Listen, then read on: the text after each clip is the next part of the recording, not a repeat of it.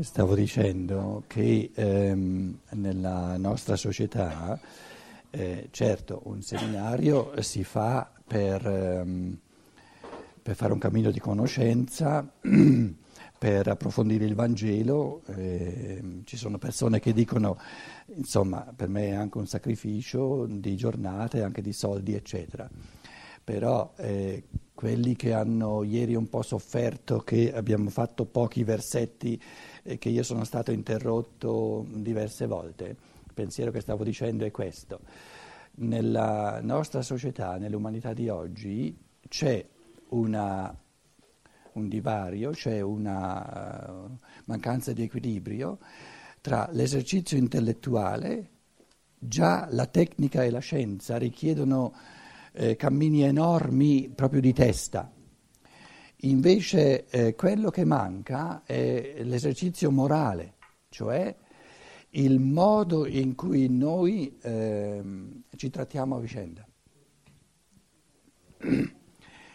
Non ci, sono, eh, non ci, resta più tempo, non ci restano forze perché tutto, tutto il tempo, tutte le forze che abbiamo sono, sono, occupate dalla testa che deve sapere nel suo campo eh, una formazione professionale, eccetera, eccetera, eccetera. Bisogna tenersi aggiornati, eh, eh, riempiamo la testa, le, le, notizie, i giornali, eccetera, eccetera, eccetera, e non ci resta tempo, il convegno di Bologna evidenzierà questo questa grossa domanda diciamo, del sociale, soprattutto con i cosiddetti extracomunitari, eccetera, il senso di un seminario, voglio dire, non, soltanto, non sono soltanto le, i pensieri teorici che si, che si, esprimono, ma è anche la domanda, per me perlomeno importante, è eh, siamo capaci, abbiamo il coraggio morale di, eh, di fare un sacrificio minimo eh, dal lato intellettuale, magari di, di, correre un po' di meno con un versetto dopo l'altro e di perdere tempo nell'attenzione reciproca.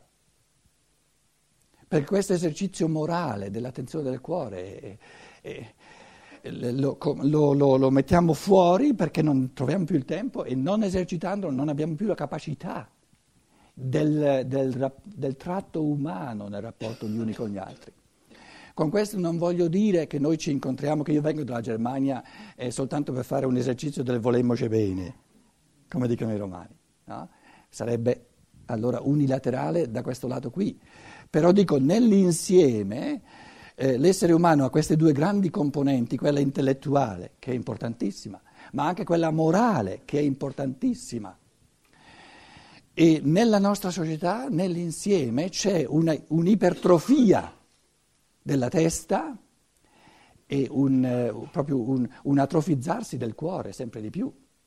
Quindi eh, per me è, di una certa importanza eh, arrivare al punto che ci siano delle persone tra di noi che dicono io adesso per quanto riguarda me individualmente sarei contento se Pietro spiegasse altri versetti eccetera eccetera eccetera, però decido di rinunciare a questo desiderio mio perché qui si tratta di fare adesso un esercizio di fare attenzione all'altro che ci fa perdere tempo. Finché io non imparo a perdere tempo con l'altro, volentieri con amore, eh, l'amore cristiano resta una bella teoria. E in questo perdere tempo è la morte, senza la quale non c'è risurrezione. Perché quando vengo interrotto soffro anch'io, eh, non è che in quel momento devo decidere a causa della precedenza, alla mia testa, allora dico sta zitto, o a un essere umano. È mica una scelta facile. Un essere umano è un essere umano. Però è un morire in quel momento lì, perché io dico, ma sto spendendo soldi, sono venuto da lontano, eccetera, no? Lo capisco bene. Però vi faccio presente che nell'insieme, no, proprio perché eh, io stesso eh, sono in questo rovellio di, di, prendervi tutti sul serio, vedo, grosso modo naturalmente, questi due gruppi e cerco di... Eh, allora, il primo giorno è chiaro che bisogna dare la precedenza a quelli che sono un pochino nuovi, sennò scapperebbero via. Dopo, il primo giorno abbiamo creato abbastanza scontento perché siamo andati avanti troppo poco, io sono stato interrotto troppo e allora c'è anche nei nuovi magari un pochino più di desiderio che io vada avanti, nonostante la mezz'ora di, di avvio che abbiamo adesso dietro di noi. Benissimo. Considerate naturalmente tutte le, eh, le, le, le vie un po' traverse, le, tergiversazioni di ieri nell'insieme come eh, diciamo, riflessioni di fondazione di, di, di, che adesso ci permetteranno di correre un pochino più veloci col testo proprio in base anche alle riflessioni che si sono fatte ieri, magari venendo incontro a una domanda che poteva sembrare non c'entrasse più di tanto. Quindi quello che abbiamo fatto ieri ci permetterà adesso di, dire, di affrontare il testo in un modo un pochino più rigoroso, eh, facendo tesoro proprio delle riflessioni fatte ieri. Stiamo parlando del Cristo, stiamo parlando di Pilato, stiamo parlando dei sommi sacerdoti, stiamo parlando dei, della folla, eccetera. No? Eh, c'è una lettura del Vangelo che chiede chi è questo Cristo? Chi è questo Pilato? Era un uomo, era il procuratore romano di allora. Chi sono questi sommi sacerdoti? Erano i capi religiosi dei giudei di allora. Chi è Giuda? Eh, quel tizio là che per 30 denari ha, venduto, ha tradito il Cristo. Naturalmente c'è una lettura del Vangelo storica che si riferisce a questi personaggi in quanto eh, personaggi storici. Però a noi interessa di più per la vita, se il Vangelo diventa vita, ed è questo che vogliamo, ehm, un altro livello di lettura. Eh, se volete c'è un livello di lettura esoterico, più esterno, più diciamo ehm, accettabile a tutti, che è quello storico, Giuda e quel tizio là, Pilato e quel tizio là. Invece c'è un livello di lettura esoterico e il livello di lettura esoterico, se lo posso chiamare così, non chiede più chi è Pilato, chiede chi è Pilato in me, chi è il Cristo in me, chi è Giuda in me. In altre parole, il livello di lettura esoterico considera tutti questi personaggi come archetipi, come, come, diciamo, come istanze che fanno parte di ogni essere umano. A questo punto ognuno ha il Pilato in sé perché il Pilato rappresenta, diciamo, mh, mm, eh, la necessità di fare i conti col, con l'esistenza, che ognuno di noi deve, deve, difendere un po' la sua posizione, perché non sempre è, è, la cosa giusta andare volentieri all'altro mondo. Se uno è mamma o papà di, di bambini piccoli dice, oh, eh, per, per amore dei bambini devo difendere un po' la mia situazione. Diciamo Pilato è l'essere umano in quanto chiamato a difendere la sua situazione, per amore degli altri in un certo senso, se vogliamo. No? A questo punto, se interpretiamo tutti i personaggi come forze, istanze, come dimensioni dell'umano, si pone la domanda chi è il Cristo? Quale dimensione è il Cristo? Il Cristo non è una dimensione, il Cristo è il tutto dell'uomo. In altre parole, il concetto di Cristo è la forza cristica in noi, è quella forza che crea l'armonia e l'equilibrio di tutte le forze umane. In altre parole, il concetto di Cristo è la totalità. Tutti gli altri personaggi sono unilaterali. Questa è la differenza. Quindi ogni personaggio che non sia il Cristo rappresenta una forza. Se questa forza, la forza Pilato, la forza Giuda in me, la forza Pilato in me, se la assolutizzo divento unilaterale. Quindi i grandi peccati dell'umano non sono peccati di commissione. Perché essere unilaterali non va bene? Perché è disumano. Non è disumano per, per il lato che c'è, è disumano per il lato che manca. Quindi il concetto di Cristo è la totalità la pienezza. Cristo è la pienezza dell'umano. E ogni altro personaggio è una parzialità. Supponiamo Pilato, no? Una, eh, Pilato è l'essere umano che deve avere la tentazione, deve avere la tendenza a, come dire, a rendere l'attaccamento alla terra, a rendere il mondo della materia unilateralmente importante a dimenticare il mondo dello spirito. Per cui chiede al Cristo da dove vieni tu, Il Cristo dovrebbe dirgli, vengono dal mondo spirituale, ma Pilato è l'essere umano in quanto diventa unilaterale nel rendere importante diciamo, il mondo materiale che non capisce più l'altro lato, che è il mondo spirituale. Fatta questa, questa premessa, ehm, ehm, tanti, adesso in, di botto in un certo senso tante parole cominceranno a parlare eh, eh, da sole in un certo senso. No? Prendiamo ehm, eh, il 13. Eh, loro hanno detto, adesso eh, eh, comincia la settima scena, lo riporta fuori, la sesta scena è di nuovo dentro, esoterica, il Cristo, il Pilato che parla col Cristo, no? eh, ehm, il Cristo dice c'è, c'è il tradimento, il tradimento nel presente è eh, il peccato maggiore. E qual è il tradimento del Cristo al presente? È ogni scelta unilaterale. Se il Cristo è la pienezza,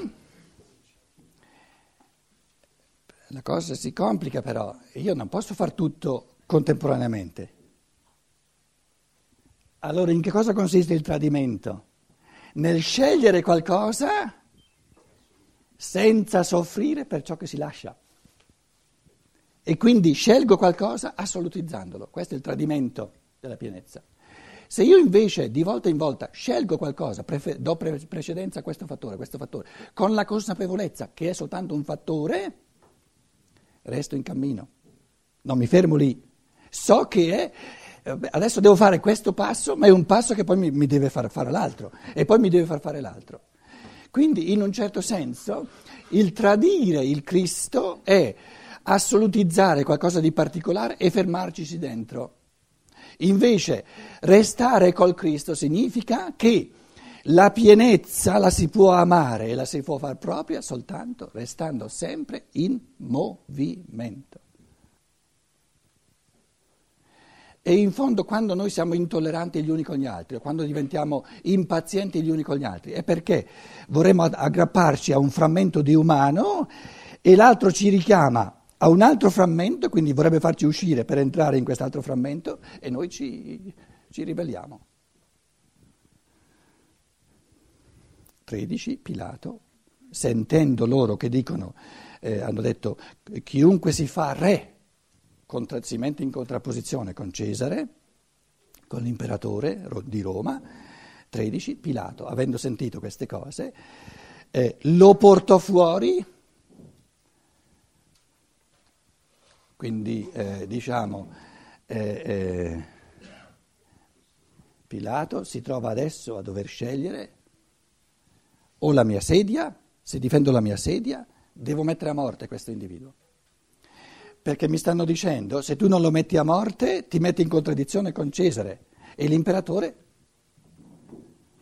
toglierà la sedia a te. Quindi o salvo lui o salvo me. E siccome voglio salvare me stesso, metto a morte lui.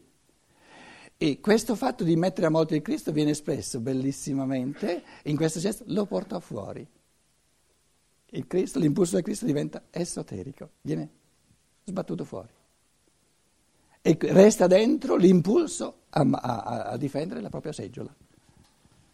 Quindi finché il Cristo resta dentro è un rovellio interiore che non ci permette mai di sederci.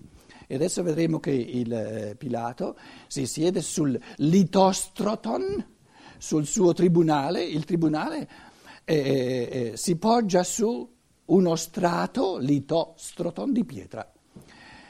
I romani, eh, noi lo, lo, lo, sapete, soprattutto i romani, qui siamo proprio qui, no? hanno, hanno, fatto molte strade, alcune ci sono ancora oggi, fatte con un lastricato di pietre. Com'è? L'appia per esempio, no? Ma non soltanto l'appia. Ora, litostroton... Eh, eh, Dunque il 13, no? Pilato, sentendo eh, questi discorsi, eh, se tu non lo uccidi ti metti contro il Cesare, eh, portò ehm, Gesù fuori, lo condusse fuori quindi l'impulso del Cristo viene estromesso dall'essere umano e si sedette, bellissime le immagini, e Catisen e Epibemato sul tribunale, sul suo, eh, perché lui, il giudizio di, di, morte doveva venire emesso seduto sul tribunale del giudice. E questo, questo Epibemato sul tribunale, questa specie di seggiola del giudice romano, è istopon eh, dentro un luogo chiamato litostroton, uno strato di pietra, di pietre. Litostroton, lithos è la pietra e stroton è la, lo strato proprio, stroton. Dunque Pilato si siede sul tribunale ehm, in un luogo chiamato litostroton, chiamato strato di pietra. Litostroton, ci, ci, man- ci manca la R, stroton. Posta ci mancava qualcosa. La terra, quindi eh, non soltanto la terra, il contadino è abituato a vivere la terra fatta di terra, di zolla. Quando la terra diventa pietra, eh, la pietra è lo stato duro della terra. La terra in quanto zolla è fatta per eh, venire lavorata in modo che dia da sostentamento all'uomo. La terra che diventa dura di pietra è fatta per camminarci sopra, perciò le vie romane eh, erano lastricati, lastrici di pietre, per camminarci sopra. Quindi la terra ha eh, questi due queste due diciamo, caratteristiche fondamentali di servire in quanto pietra dura da fondamento per il cammino dell'uomo, per l'evoluzione dell'uomo, e in quanto zolla per far crescere le piante e per nutrire l'uomo. L'impulso romano del potere terreno romano, Pilato come rappresentante del, del potere romano, perché l'impulso romano, pensiamo agli eserciti dell'impero romano, che su questi lastricati di pietra sono andati a conquistare tutto il mondo. Però non stiamo parlando del, del potere terreno in quanto facente parte dei romani, stiamo parlando del potere terreno in quanto impulso dentro ogni uomo. Allora, la terra resta umana nella misura in cui eh, fa da sostrato per un cammino e eh, in quanto zolla nutre l'uomo per ridargli sempre la, il, il fondamento per continuare a vivere, continuare a crescere sulla terra.